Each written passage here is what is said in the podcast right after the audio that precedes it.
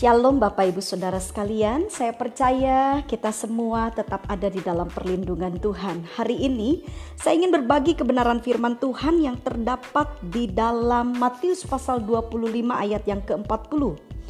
Firman Tuhan dengan jelas berkata demikian, dan raja itu akan menjawab mereka, Aku berkata kepadamu sesungguhnya segala sesuatu yang kamu lakukan untuk salah seorang dari saudaraku yang paling hina ini, kamu telah melakukannya untuk aku.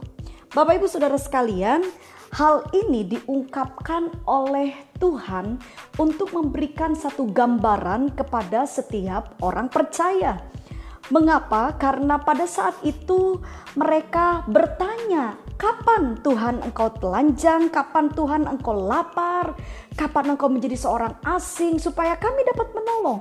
Nah, Bapak Ibu, dalam dunia ini Tuhan ingin kita mempraktekkan sikap kasih, tapi sering kali kita mem memiliki pengertian yang mungkin agak sedikit tidak tepat sasarannya.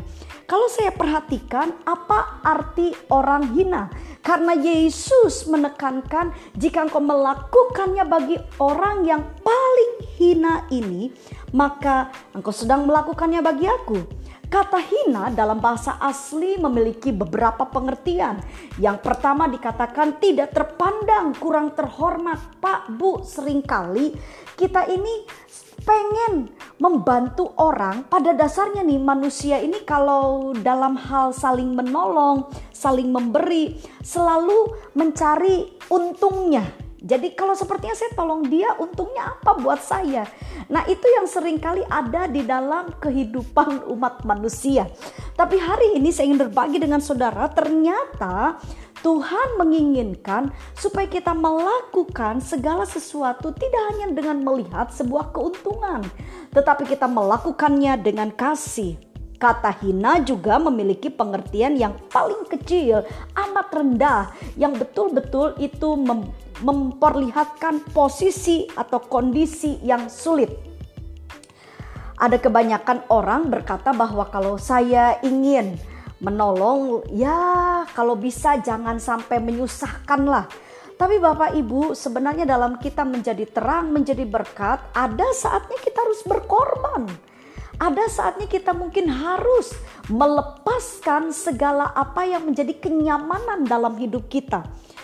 Di tengah-tengah keadaan seperti ini, di masa pandemi ini sering kali banyak orang berpikir untuk menjadi berkat, untuk menjadi terang.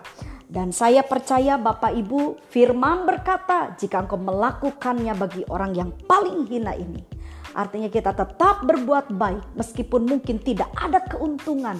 Mungkin kita harus mengalami kesulitan. Tapi percayalah jika kita melakukannya karena dasar hati kita mengasihi Tuhan.